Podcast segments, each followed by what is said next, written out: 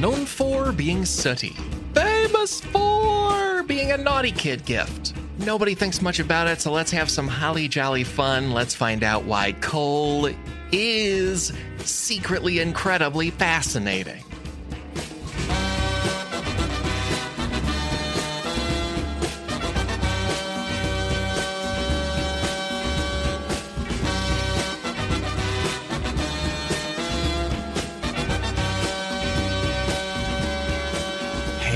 Folks. Welcome to a whole new podcast episode, a podcast all about why being alive is more interesting than people think it is. My name is Alex Schmidt, and I'm not alone because I'm joined by my co host, Katie Goldin. Katie, what is your relationship to or opinion of coal? in my stocking every year because I'm a bad person. I don't know a whole lot about coal. It is a fuel source, I know that. You give it to naughty children, and it is, eh, when you mine for it, it can be dangerous. Yeah, that's about where I was. And I also want to thank listener. This this is their username. Their username is yeah yeah yeah yeah you you. It's a great username, and uh, that's them on the UK version of Apple Podcasts. They left us a very nice review recently and asked for a holiday episode. So I hope you can hear this. Yeah yeah yeah yeah you you, and I hope you enjoy a, a colon stocking and otherwise episode. I, I remember being a smart kid and you hear the, the trope of Santa puts coal in people's stockings, and then me and other nerds would be like, but actually coal is valuable as power, and that's basically Right. money. And you know, like you, you flip the the interpretation of it. And so you'd go around uh, punching teachers right in the stomach to get your coal. So Right. you, you would like look directly at the elf on a shelf and give it the middle finger.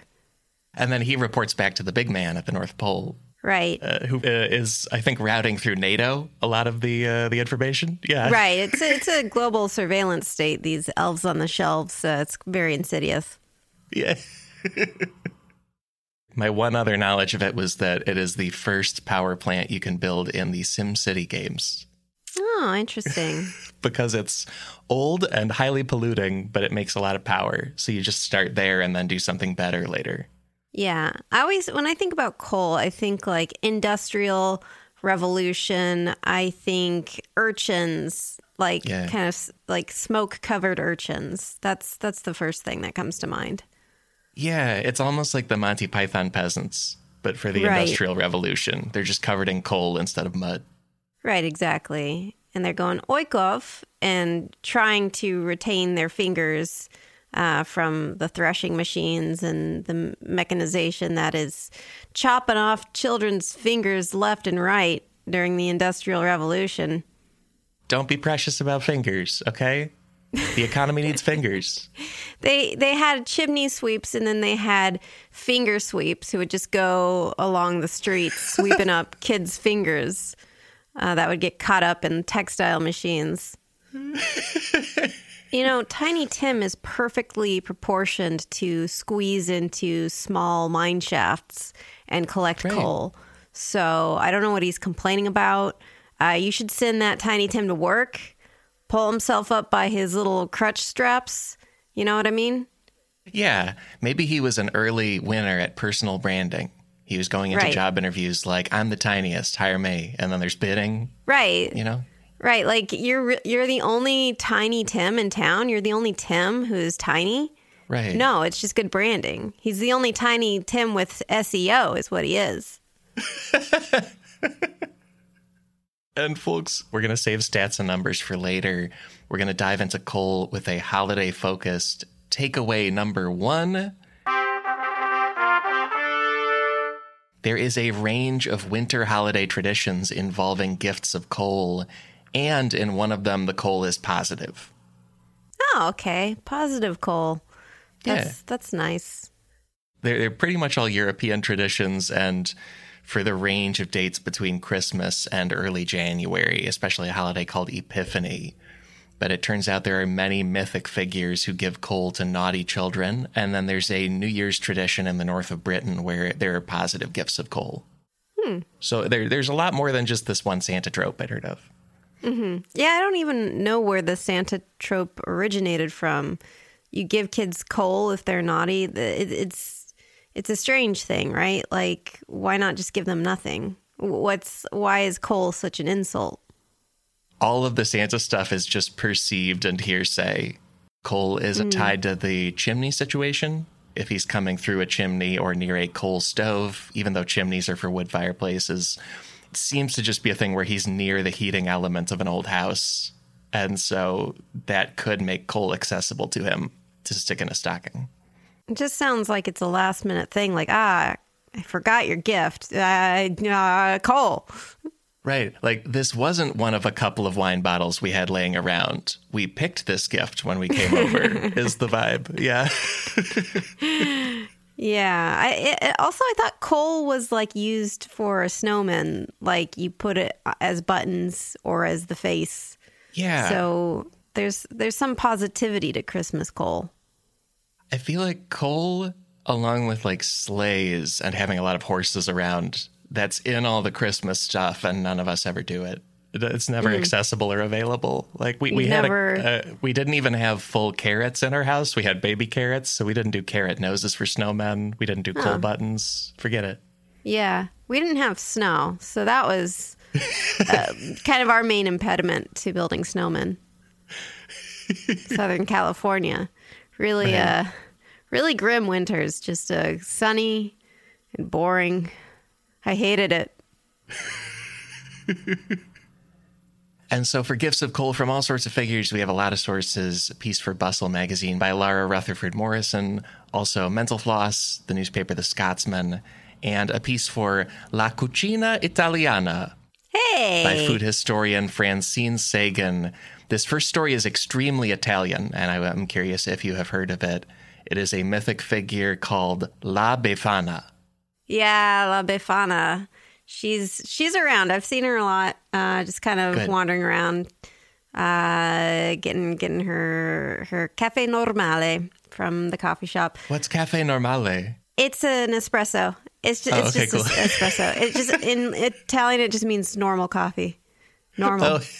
So like you wouldn't say if you want an espresso in Italy, you don't say espresso. You say cafe normale because you're, it's just normal coffee here. That's Uh, cool. Get it together. Get your head in the game, Americans. Um, but yeah, Right. uh, La Befana, she's like a wi- she's like a friendly witch-like uh, lady, uh, a good witch uh, who Cool. she has something to do with Christmas and or New Year's. That's the extent to which I understand her. I've seen little befanas around. She looks like a sweet, sweet little old lady witch. Sometimes she's got like a broom. Sometimes she's just kind of like got little witch hat, sort of witchiness. But yeah, it's cool. I'm so glad because th- this also seems like one of those Santa things where, you know, some people put him holding a bottle of Coke and others do not. And like there's little variations on the key stuff. And apparently, some La Befana lore can involve her giving coal to naughty children, Ah, in addition to giving candy mainly to a lot of nice kids. okay. Yeah. No, that makes sense. I, I, I feel like uh, it would be realistically her giving very dry biscotti to naughty children and then uh, biscotti and cafe normale to good children. Because if you just have the biscotti, it's not good. You need something to dunk it in. I like this universe you're building where she is so common in Italy. She's just an elderly neighbor who you see around at coffee shops and like, oh, what's in my purse? Uh, hard caramels. Here you go. I don't know. Yeah. I can't tell you how many times I've been offered hard caramels by my neighborhood Befana. And yeah, as far as her part of the year, apparently she is particularly popular with Catholics in northern Italy. So in a, a place like Turin. Yeah, Um, no, there's it, I've I've seen this doll. It, it's there's usually like a doll that you would like hang in your house, and I've seen it around like everywhere. That, that's way better than an Alfana shelf. I want a flying La Befana. Yeah, La Befana on the uh, veranda. What? No, Oh, I don't know. and you're working across languages. I really appreciate it. I think you thought about Italian and English at the same time. it's hard. I, I'm struggling, but no, it is. It is like a little. Uh, I think in the U.S. there's like these little like kitchen witches that you can get and put in your kitchen. They're like little friendly looking Yeah. witches. It looks. It looks like that. She's like kind of. She's like ugly sweet looking. Like she's kind of got like an uglyish face, but it's cute. It's like ugly cute. Probably because it's just Italian stuff. I thought of the children's book Strega Nona. It looks like that lady, but a witch. It does. Yes. it's like yes. that face and stuff. So it's nice. Yeah, no, exactly. Like she's not meant to be scary. She's she's not like the Krampus, which is not Italian, um, but she's not Right. supposed to be scary. I think she's supposed to be kind of like you know, sort of sweet, but a little like a little ugly but sweet. Yeah, and she is apparently key around the holiday of the Epiphany. Mm-hmm. If, if folks have kind of only heard of Christmas, they may not know about the many further Catholic holidays around it. But the Epiphany is January 6th, and it is. In, in the lore and in the story, it's the time when the three wise men, also called the three magi, get to the baby Jesus. So Jesus born December 25th in the lore, and then it takes all the way till January 6th for the guys to get there with the gifts. And apparently, in one La Befana mythology or lore, the three wise men asked her for directions to get to Bethlehem. they were like, "How do uh, we, we kind of know where we're going? There's a star, Right. but like, can you help?" Our Uber And- got lost. Went to the wrong Bethlehem. It's a camel with a smartphone on it. Yeah, yeah. Uh, Went to Bethlehem, Illinois. oh. and so, yeah, so the three wise men asked La Befana for directions, and she was cranky and did not help. Oh, after they left, she later felt bad and was like, I should just go find Jesus too and give him gifts. and then she wasn't able to find him. But so now every year she flies around giving all sorts of kids candy and treats as a way of like oh. honoring Jesus's whole deal. are you Jesus? Are you Jesus? What are you? You want a caramel? It's a hard caramel. I wanted to give it to Jesus, but I can't find him. What about you, young lad? Are you baby Jesus? Yeah, but this version of the story, she does sound confused. Like it sounds like she's still looking for him for thousands of years, Yes. which does Yeah. not make sense. But No, that's that. That's so Befana, though. That's so La Befana. right, if folks knew her as Katie does, they would be Right. like, that's totally her. That's so Befana. and and yeah, and then uh, her tradition really got going in the early 1900s. The city of Urbania has a national festival for La Befana in Italy. Draws about 50,000 people a year. There's also a annual Regatta della Befana in Venice, where people race gondolas to the Rialto Bridge dressed as La Befanas. Wait, is the people dressed as uh, Le Befane, or is the gondola dressed as a Befana? In the picture, it's people in witch outfits. And then pretty okay. normal gondolas, yeah. Okay, because I was imagining like a gondola where like the the the what's like the the the the head of it. What what's that called when it's like the lady at the front of a ship? Um, but a Befana, Yeah, I just call it that. Yeah. lady at the front of the ship. It's got to have a name. Befana della Fronta of Dabota. Befana della Barca. Becoming insulting to Italian people very rapidly from me. Uh, anyway, Befana della Fronta. yeah, and there's also special candy associated with La Befana in some places. Uh, it's called Carbone della Befana, which will really fit the coal we'll talk about later. Carbone della Befana is a black colored chunky candy that's supposed to resemble coal.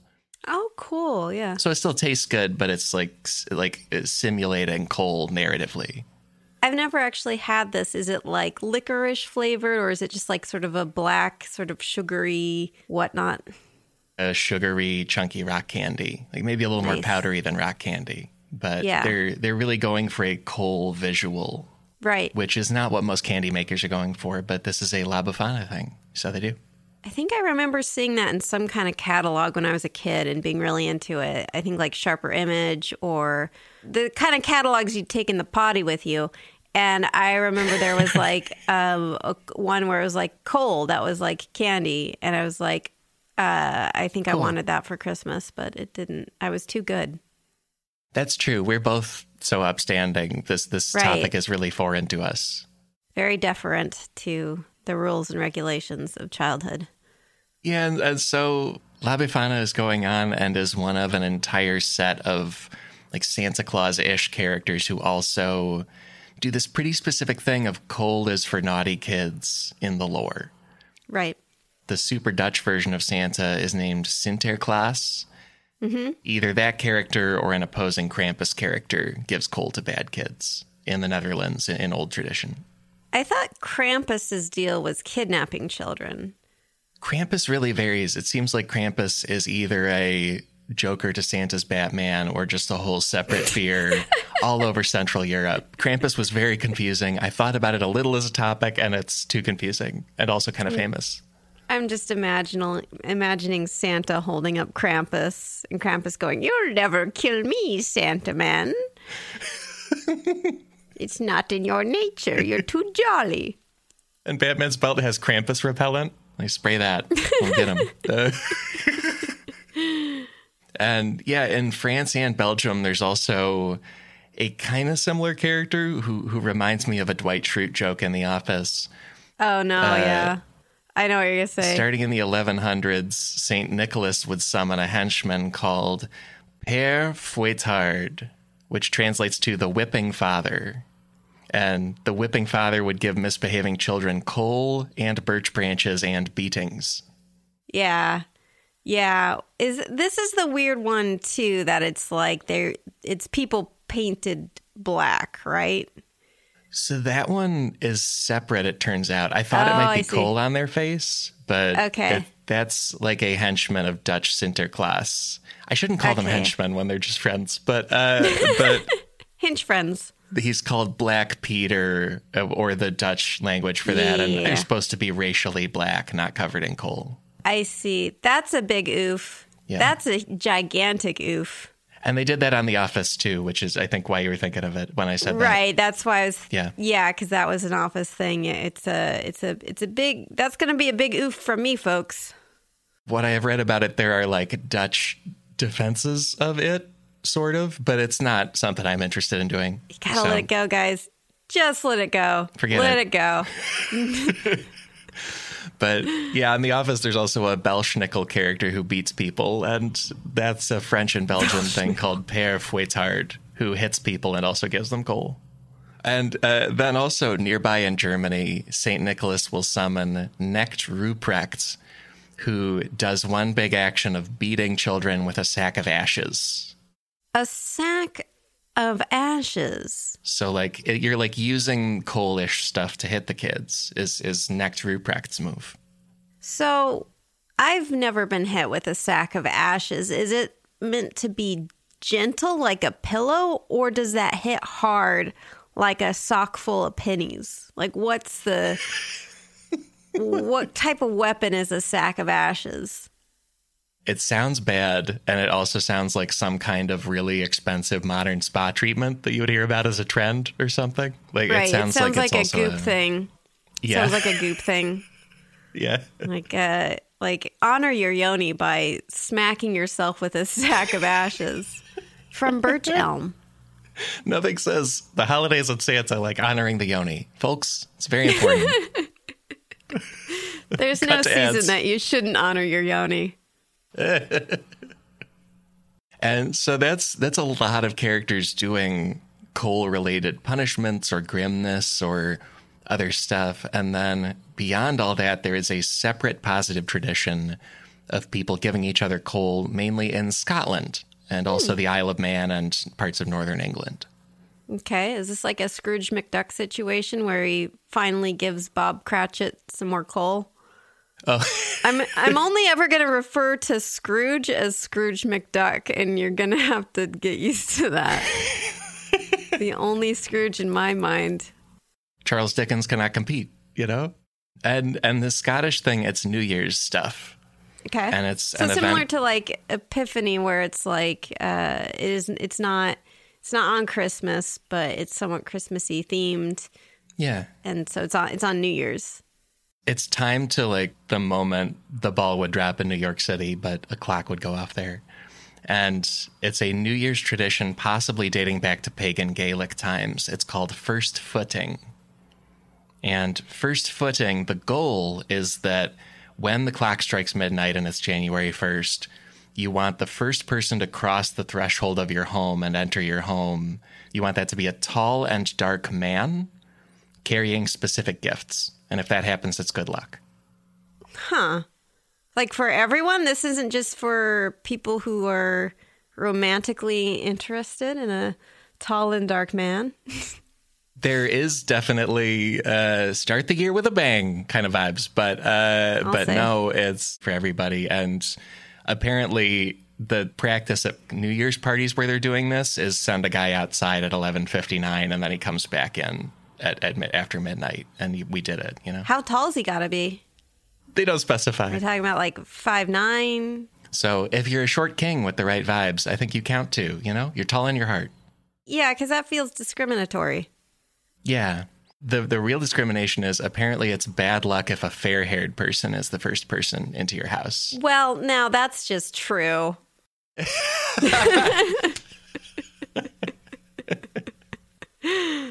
Sorry, Alex. Yeah, I'll just be out on the moors, not getting let in anywhere for New Year's this year. It's gonna be tough. Uh, yeah, and so they, they want a tall and dark haired person. One source I read claimed that the anti fair hair thing might date back to Viking invasions, like Norse people being upsetting to the Scots because they were, Right, you know, invading. right. But yeah, the the thing is, a tall and dark man is supposed to enter with gifts. Apparently, tall, dark like dads will often get recruited for this. Like kids will remember that as being part of their new year. And quoting the Scotsman newspaper here, traditionally they would arrive loaded with a coin, bread, salt, a lump of coal, and whiskey. it's a great cocktail.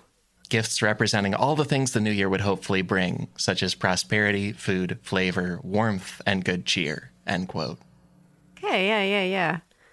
Because coal's good. It's power. So and, you know, that's it's great. Yeah. Yeah. There's no downsides to it. It's all it's uh, a hundred percent just free energy. We don't have to think about it. Just burn burn those babies. Yeah, inhale it if you can, you know? It's great. Mm. Uh, Close all your doors and windows. Make sure there's no airflow uh, in or out so that you can get the full coal flavor. don't get carbon monoxide poisoning, friends. that's right. Don't do it. But yeah, I, I love that people in Scotland were like geeks in the modern day where they're like, actually, coal would be a positive gift because, like, it is uh, if you want home heat in the 1800s. And so that's out there too. And there's, Right. it's not just Santa at all. I really thought it was this Santa specific thing. Right. I mean, it is interesting where you have some iterations of it of like, oh, it's a bad thing because it's boring, I guess. But yeah, it's Yeah. it is weird that it's like a bad thing because it'd be like, I guess in the modern sense, like, ah, if Santa's mad at you, you get batteries. It's like batteries are super useful. What do you mean?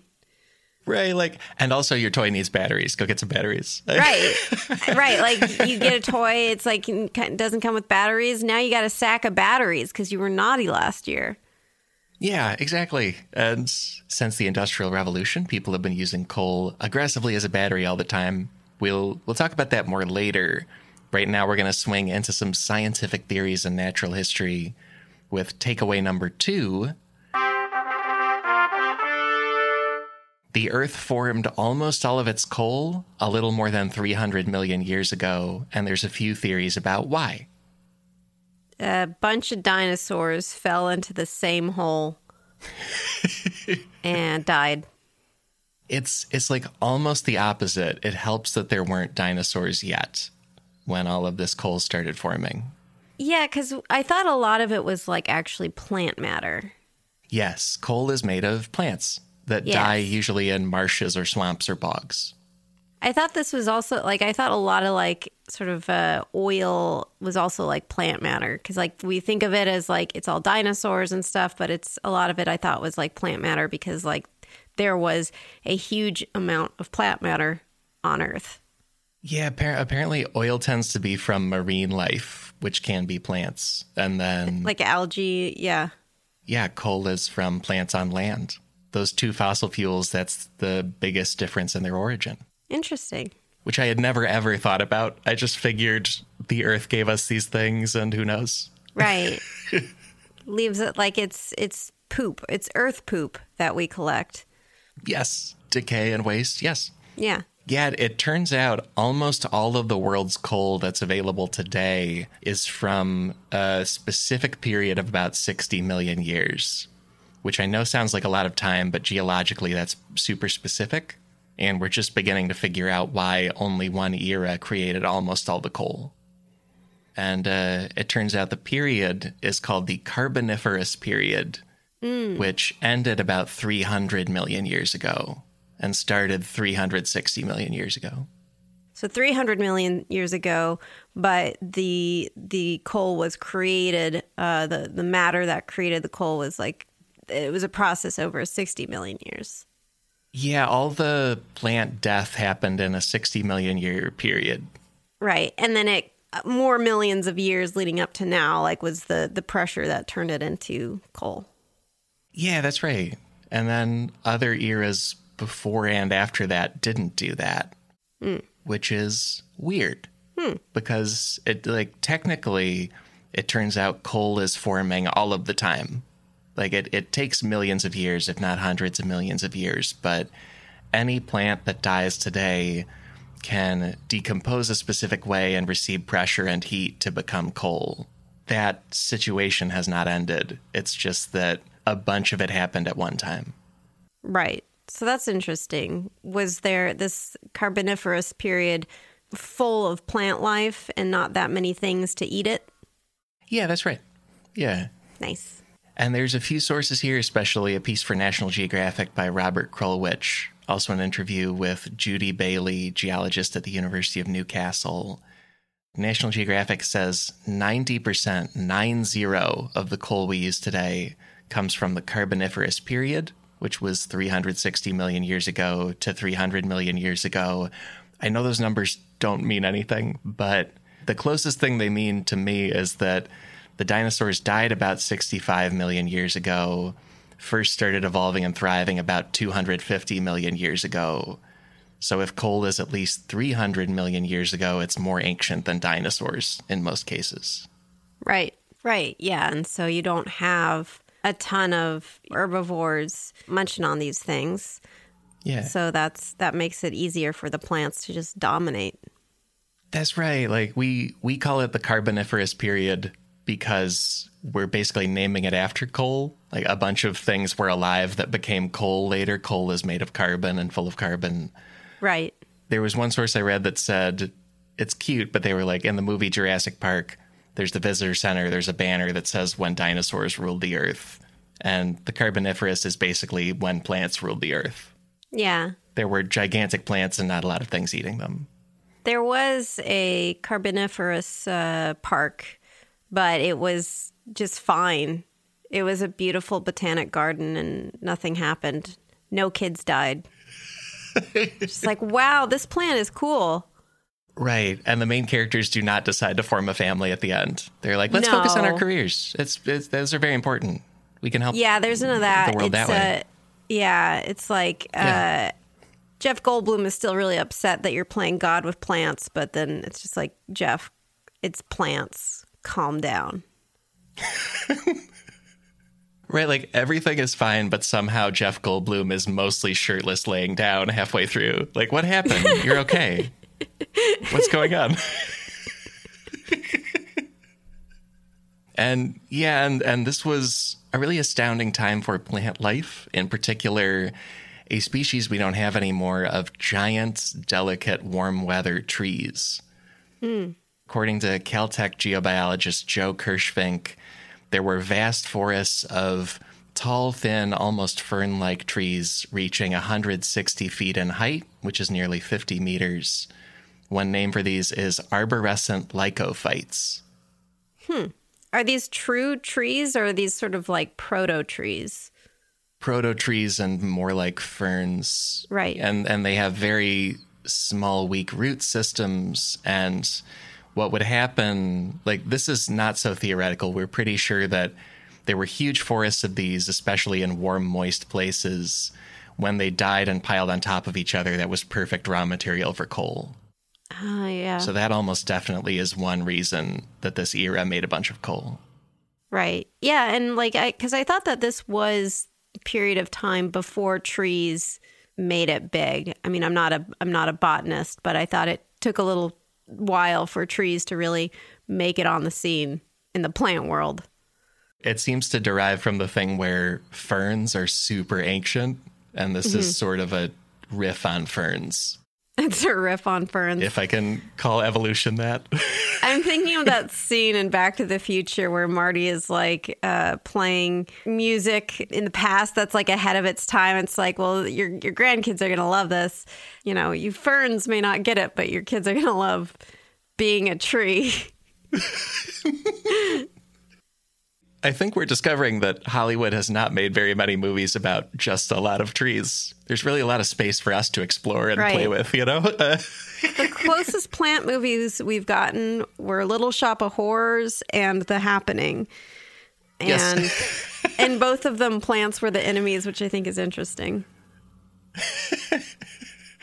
it is, this is almost spooky how giant and huge it is and the the thing that happens over millions of years after these weird fern trees is the formation of coal to be specific about how coal forms what happens is a plant dies the best environment for this is a swamp a marsh a wet boggy area where the plant starts to rot but is too waterlogged or too cut off from oxygen to totally decay and then that gets compacted over time.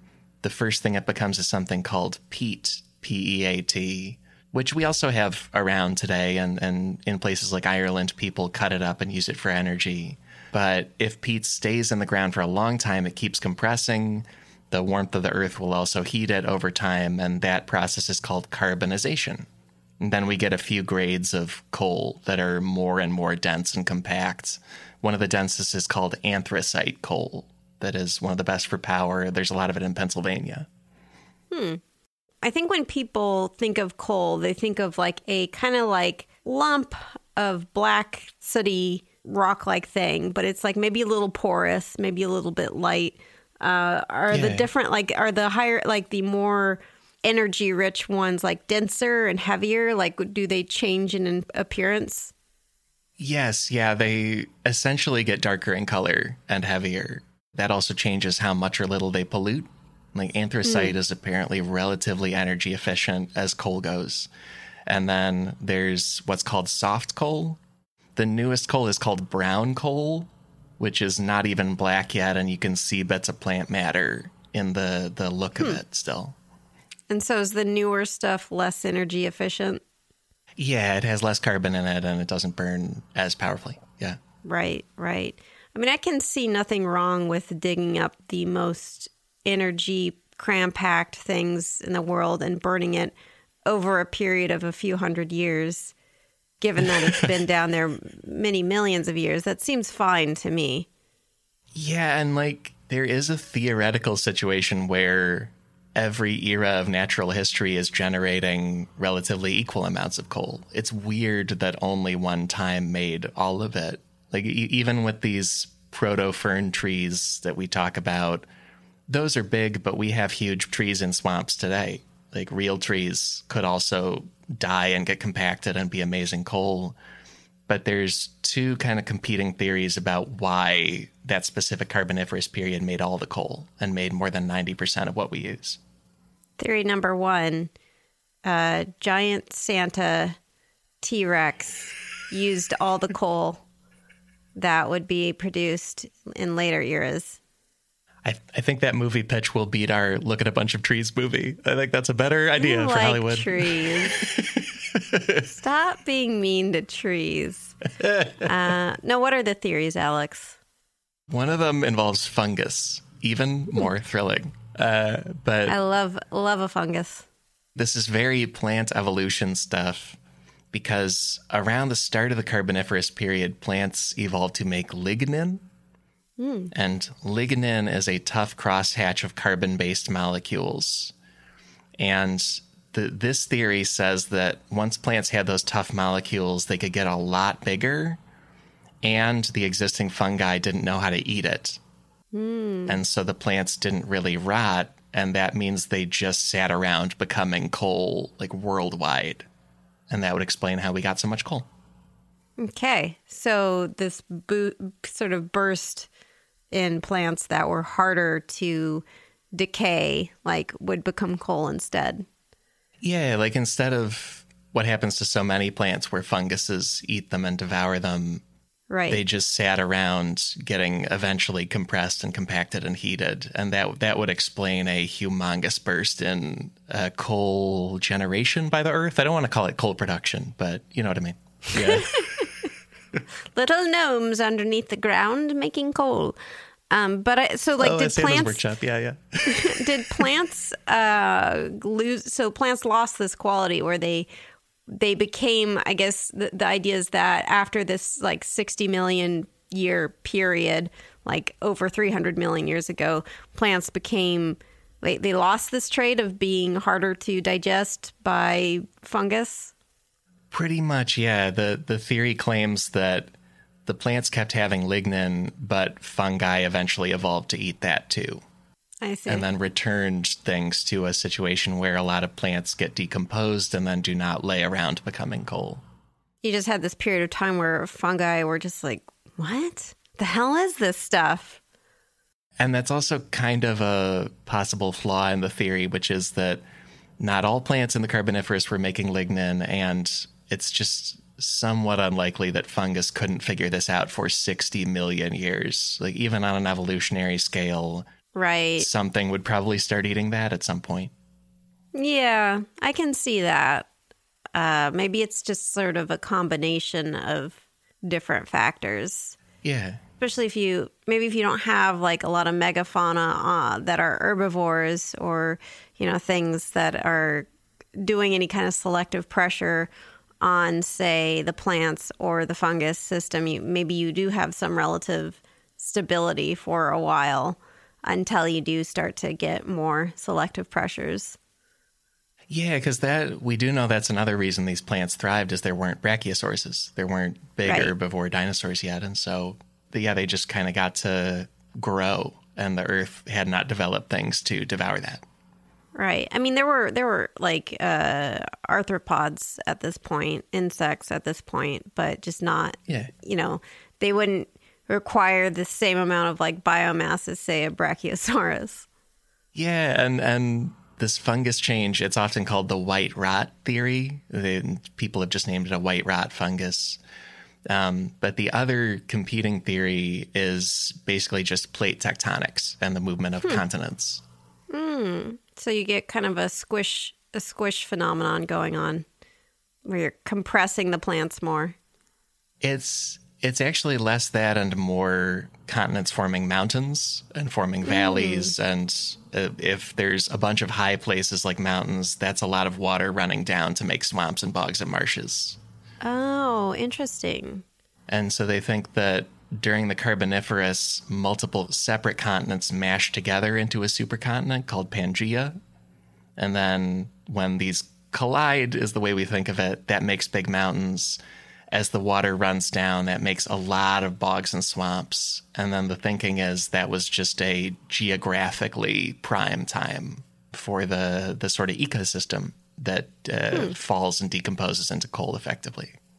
So then, if that's the case, wouldn't you expect to see some like geographic evidence of like where you see these uh, th- this coal production, seeing sort of evidence of continental collisions, but then also continental like separation, things like that? Yeah, the the proponents of this theory say we have that evidence, and that basically Pangea forms but then reseparates, and the resulting coal in North America and Europe and Asia, in particular, those three continents. I know that sounds like most of the world, but they say that the locations of coal in North America, Europe, and Asia indicate that geography of the Carboniferous period was was conducive to like marshes for coal. And then once Pangea separated, are they saying that there was no longer this like uh, high amount of like bogs and marshes? Yeah, and then that becomes a little bit of a flaw in the theory because we still had a bunch of worldwide bogs and marshes. Right. So this this is still being argued over a bit. Like we we know some I've seen reasons me a coal bog would form. mummy. You see what? I've seen me a, a bog mummy. I know. I know. There's bog mummies. I know there's bogs. Think I haven't seen bogs? I've seen bogs. I think my mind forgot bog mummies exist because they are scary, so I could not hear you say the words. They are a little scary. I used to be so scared of them as a child. Uh, it was like my number one most uh, most frightening image was the bog mummy. Uh, and then recently, I went and I saw some uh, in Copenhagen, and it was actually really like I don't know. I guess deeply profound kind of thing because like I don't have the childhood fear of them and being able to like see some a body of someone who was like clearly a person wearing sort of clothes that they were wearing or you know having like some preservation of their facial expression uh it was not scary it was moving i think because it's this feeling Cool. of connection to people who are so chronologically distant from us and then seeing like oh yeah this is like this is like a person with an expression and interesting clothes like it's it's moving it's like eh, it was not as scary as you know little 12 year old katie had built it up to be I really like that. I I guess they're so well preserved; they feel like part of our lives. They're not an Egyptian mummy wrapped in a, a lot of cloth and feeling more alien. right there's something to me at least touching to be able to see someone's face i mean some of them may have suffered like there were c- certainly like uh, bog mummies that were sacrifices and so you you know they like basically had their throats cut and so it's like that seems scary uh, and like the I'm I'm still freaked out by the um, plaster casts of the Pompeii victims just because that seems so scary. Like they seem really like I don't know. Obviously, a volcano erupting and then having someone in a fetal position is scarier. Uh, this is a holiday episode, anyways. Uh, but, but yeah, seeing like see, there there were some of these like these bog mummies where it's like it's a much more peaceful situation, and so seeing like their face is to me like more profound than it is scary. Yeah, man, it's very human that we have had bogs and oddly coal around forever, and Right. The the timeline of that is a lot of our stats and numbers. We're gonna hit those after a short break, and then do some holly jolly stats and numbers. It's a holly jolly bog mummy. It's the best mummy of the year. And it sings along like the Frankenstein and Young Frankenstein.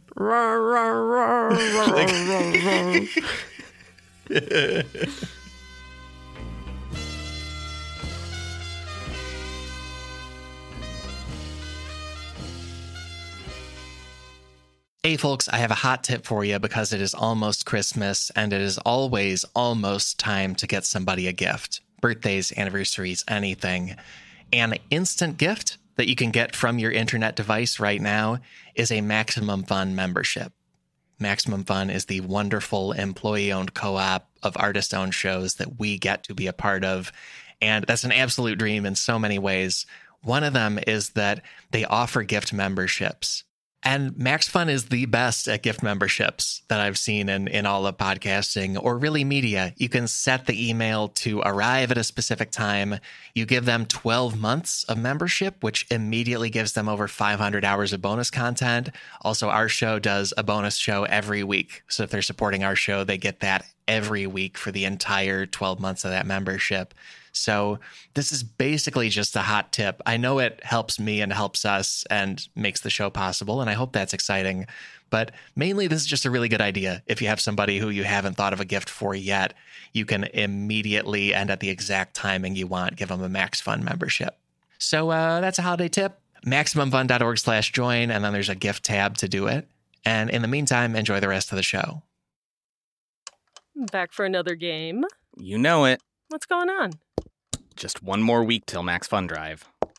Hard to believe.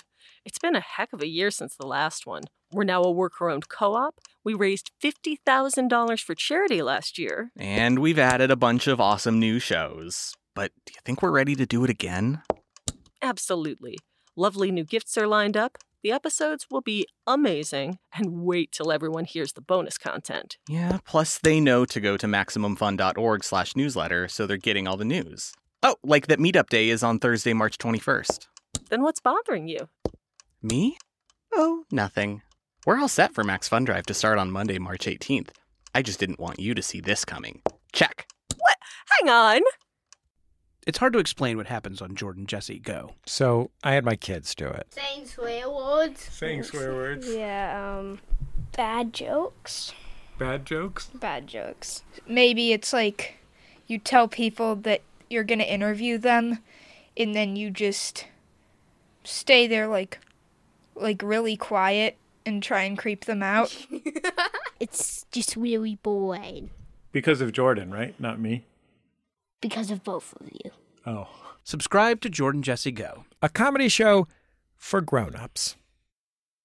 And we are back after a little musical break. And uh, speaking of music, our next fascinating thing about the topic is a quick set of fascinating numbers and statistics in a segment called Bing bong, bing bong. It's the bing, most bong, wonderful bing, stats bong. of the year. there we go. Thank you. That name was submitted by Albert Kennedy. Thank you, Albert. We have a new name for this segment every week. Please make them as silly and wacky and bad as possible. Submit through Discord or to sifpod at gmail.com. And thank you, Katie. That was great. I did my bings and I did my bongs. I'm I'm so grateful to listeners for everything. And one of the things is that I get to send professional emails where I say stuff like, "Can you do a bing bong bing bong when we tape?"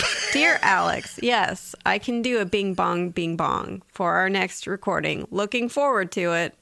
yeah, that comes back on letterhead. I insist on professional corporate letterhead uh, for bing bong Yeah. communications.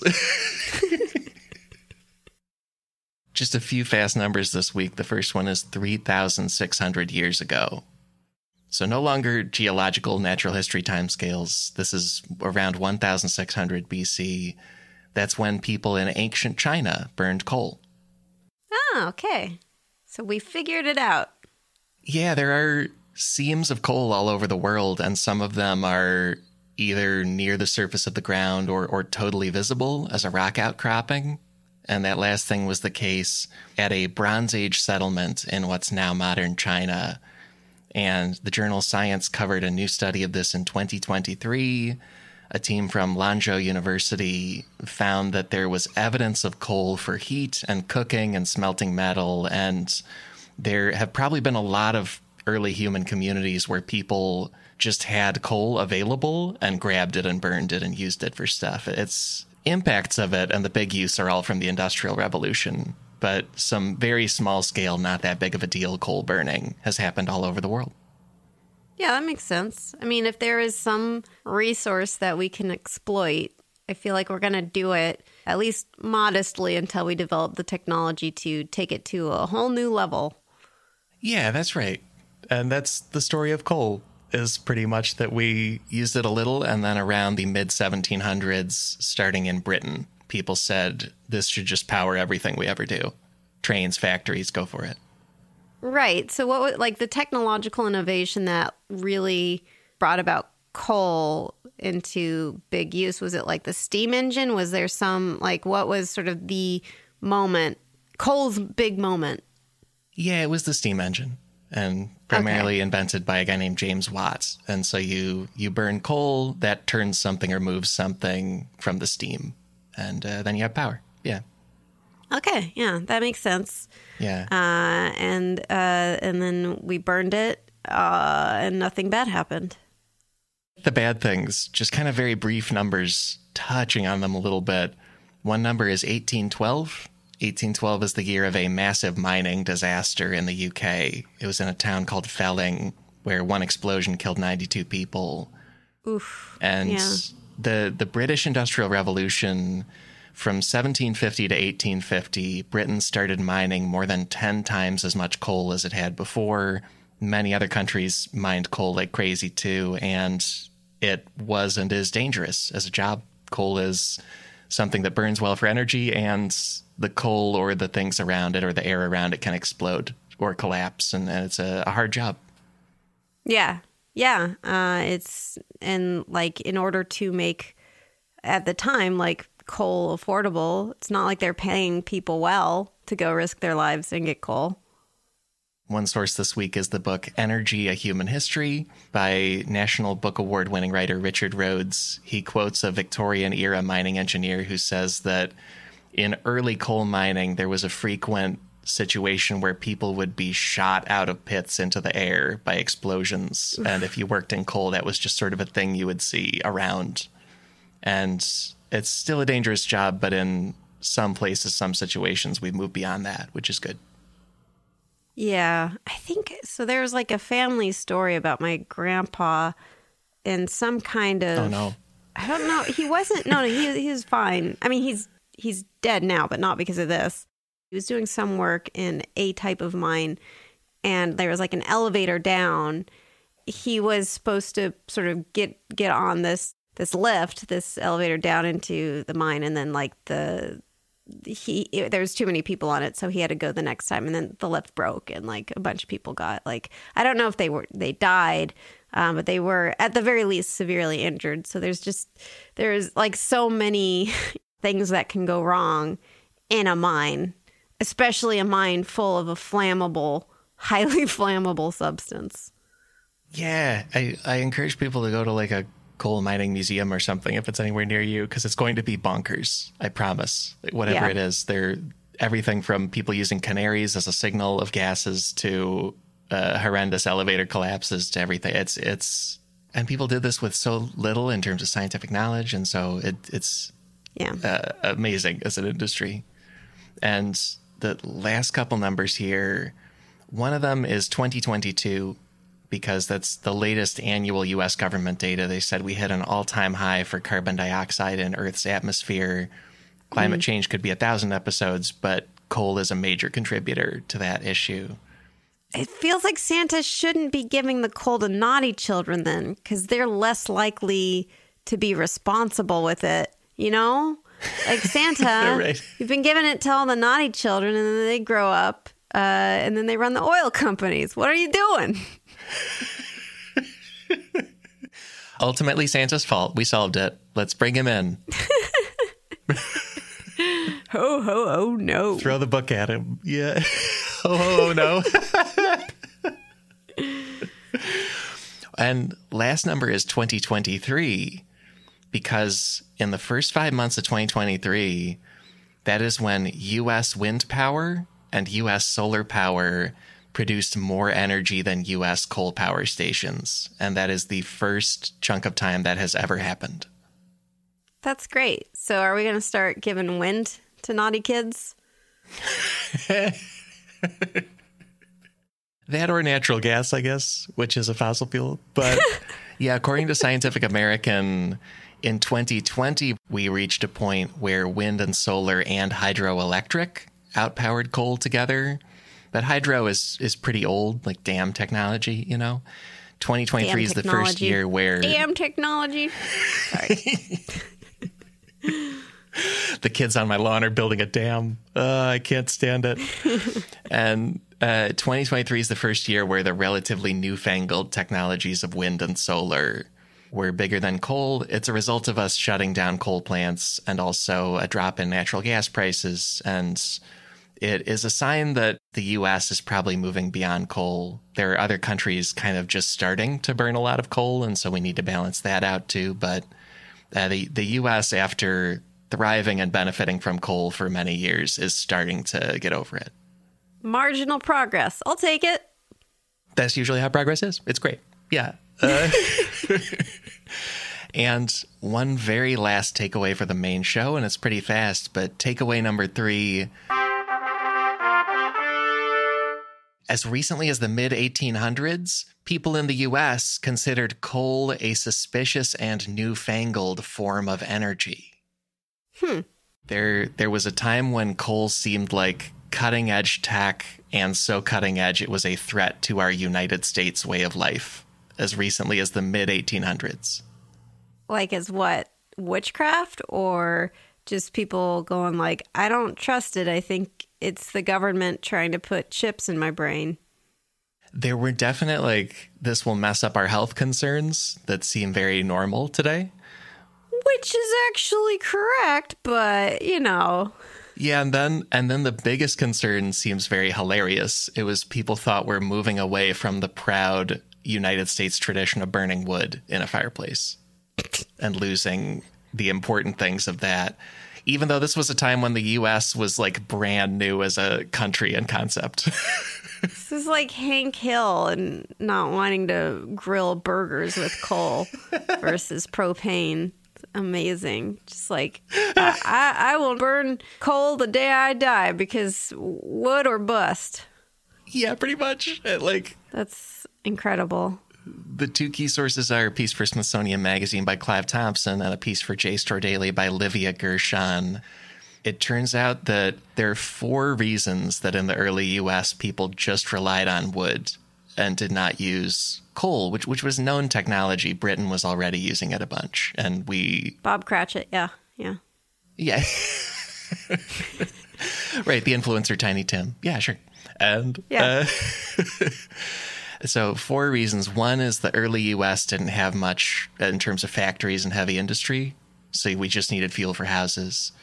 Second reason is that coal burning stoves were hard to use, and it was easy to accidentally spill all the fumes into your house and kill everybody. Ah, I am. You know how that is. So th- this is so weird because there were such good reasons and such silly reasons to not use coal. Like Yeah, some yeah, of them still make sense. Yeah. The third reason Americans mostly cut down wood is they didn't care about deforestation. It was like, let's just go for it. It seems like there's infinite wood in North America. We'll just keep cutting down everything. It's cool. Yeah, that's man, poor trees. First they don't get a break in movies. And finally when we make movies about trees, they're like evil and trying to kill Mark Wahlberg. Uh, and we chop them down all the time. Do you know if uh, burning wood is uh, dirtier than burning coal because it's less efficient? Like, even though burning coal is still bad for your health and environment, I thought it was like less bad maybe than burning wood. That's exactly right. Yeah, Smithsonian quotes a few experts who say that other than the big exception that wood is renewable, it's like astoundingly inefficient to have a wood burning fireplace, and the, these coal stoves Right. were more efficient for everything. Right. I finally have a fireplace that I can actually use if if I wanted to. Uh, but I haven't. I part partially because like once I burn wood in it, it's like how am I going to clean it? It's going to be a bunch of ashes there, and I'm going to have to sweep them up in a sack to beat naughty children with. Um, so I just put some candles in there, but I feel it feels weird. I feel like I should burn wood, but then I feel bad because burning wood is dirty. So it sounds like what I should do is burn a bunch of coal in my fireplace.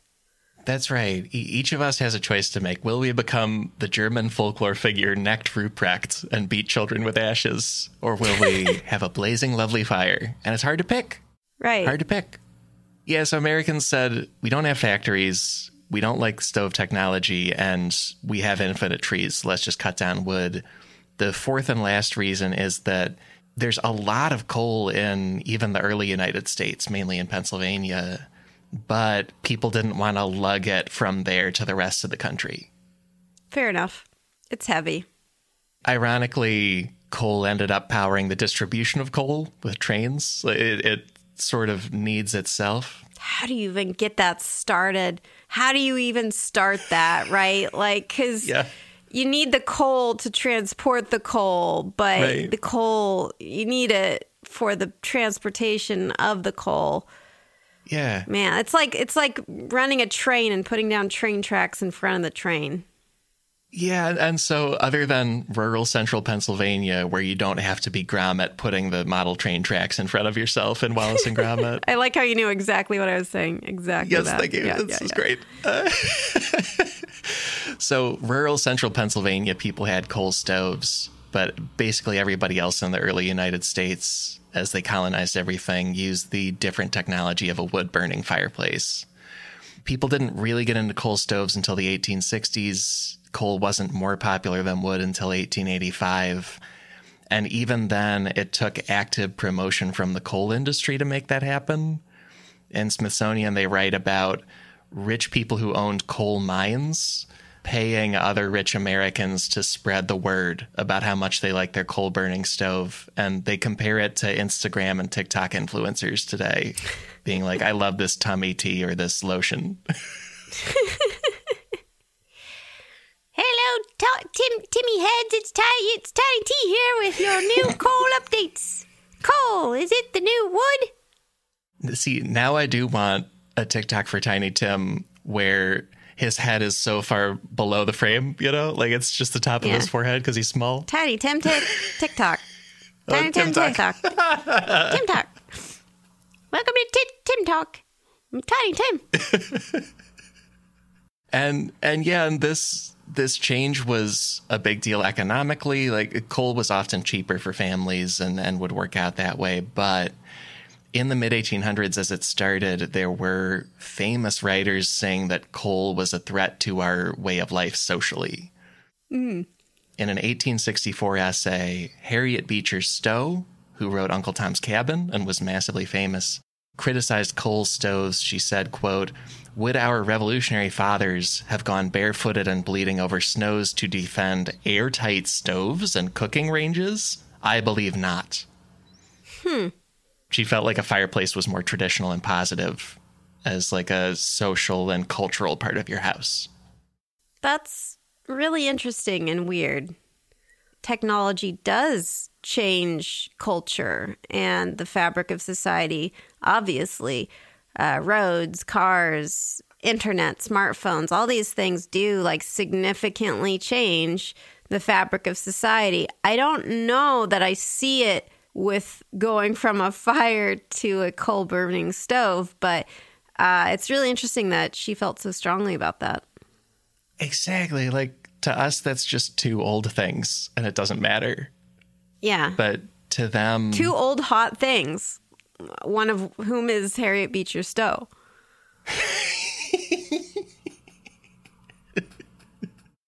Yeah, and there was an eventual tr- transition of most people getting on a power grid and using a utility company. And so most of us just don't handle the stuff that heats our home at all. Like, why would we? But back then, people were picking which of these tasks they're going to do.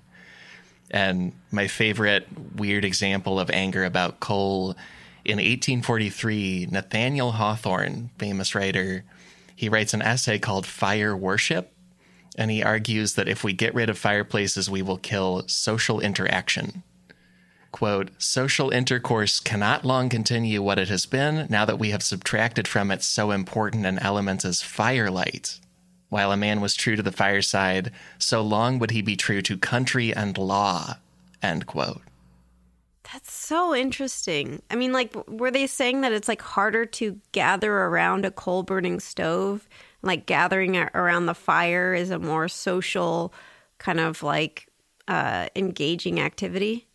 Exactly. Yeah, it, it's almost like worrying about screen time or something. Like they said, Yeah. if you had this little black machine, this coal stove, instead of a roaring hearth that lights up everybody's faces, your family will function differently and our social fabric will fall apart. I mean, they're not. That's an interesting thing because I don't. I can't say that's like a hundred percent wrong, right? Like if you if you have a harder time seeing people's faces, uh, and it's not it's not as easy to like gather around in this way. Maybe it did change like these social dynamics. Uh, that's very interesting. Yeah, like it, it could be true. It's sort of like if we add a TV to the house, do we stop talking to each other? I, it's just, it's so long ago, we don't know. It's like it's not apocalyptic, but it might change things somewhat.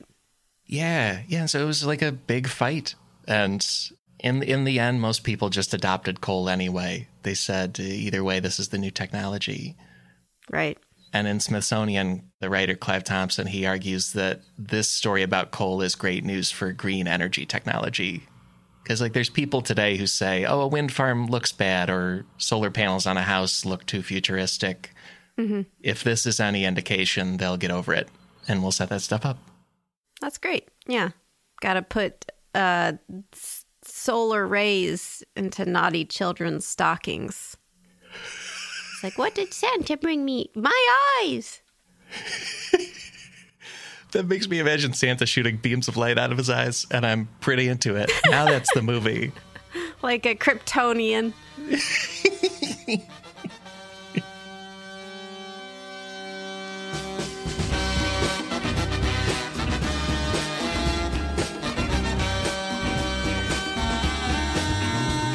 Hey, folks, that's the main episode for this week. Welcome to the outro with fun features for you, such as help remembering this episode with a run back through the big takeaways. Takeaway number one there's a range of winter holiday traditions involving gifts of coal, and in one of them, the coal gifts are positive. Takeaway number two the Earth formed almost all of its coal a little more than 300 million years ago, and there are a few theories about why. Takeaway number three just a few hundred years ago, people in the US considered coal a suspicious and newfangled form of energy. And then a ton of numbers about the ancientness of human coal use and an incredibly brief look at coal mining and global warming. Those are the takeaways. Also, I said that's the main episode because there is more secretly incredibly fascinating stuff available to you right now if you support this show at MaximumFun.org. Members are the reason this podcast exists, so members get a bonus show every week where we explore one obviously incredibly fascinating story related to the main episode. This week's bonus topic is a weird US government plan to flood the Grand Canyon. That's right, flooding the Grand Canyon. Visit sifpod.fun for that bonus show, for a library of more than 14 dozen other secretly incredibly fascinating bonus shows, and a catalog of all sorts of Max Fun bonus shows. It is special audio, it's just for members. Thank you to everybody who backs this podcast operation. Additional fun things, check out our research sources on this episode's page at MaximumFun.org. Key sources this week include all sorts of wonderful La Befana material, in particular from La Cucina Italiana. Amazing digital resources from places like National Geographic and Scientific American, an Australian broadcasting company interview with Dr. Judy Bailey, geologist at the University of Newcastle, plus the book Energy A Human History by Richard Rhodes. That page also features resources such as native-land.ca. I'm using those to acknowledge that I recorded this in Lenape-Hoking, the traditional land of the Munsee Lenape people and the Wappinger people, as well as the Mohican people, Schaghticoke people, and others. Also, Katie taped this in the country of Italy, and I want to acknowledge that in my location, in many other locations in the Americas and elsewhere, Native people are very much still here. That feels worth doing on each episode, and join the free SIF Discord where we're sharing stories and resources about Native people and life. There is a link in this episode's description to join the Discord. We're also talking about this episode on the Discord, and hey, would you like a tip on another episode? Because each week I'm finding you something randomly incredibly fascinating by running all the past episode numbers through a random number generator. This week's pick is episode 69. That is about the topic of water towers, which pairs perfectly with this episode uh, and also especially with the bonus. I recommend that episode. I also recommend my co host Katie Goldin's weekly podcast, Creature Feature, about animals, science, and more. Our theme music is Unbroken Unshaven by the Budos Band. Our show logo is by artist Burton Durand. Special thanks to Chris Souza for audio mastering on this episode. Special thanks to the Beacon Music Factory for taping support. Extra, extra special thanks go to our members. Thank you to all our listeners. And I truly, truly mean that. I'm going to reiterate that in particular next week. We're airing a holiday message in your feed. It's a, a, tradition every year. Instead of a full episode, we do a holiday message on the Monday closest to Christmas, which will be Christmas this year, 2023. I, I'll, I'll save my main thank yous for then, but I hope you enjoy that. And then the following Monday, New Year's Day, I hope you enjoy a full new episode of Secretly Incredibly Fascinating. How about that? Talk to you then.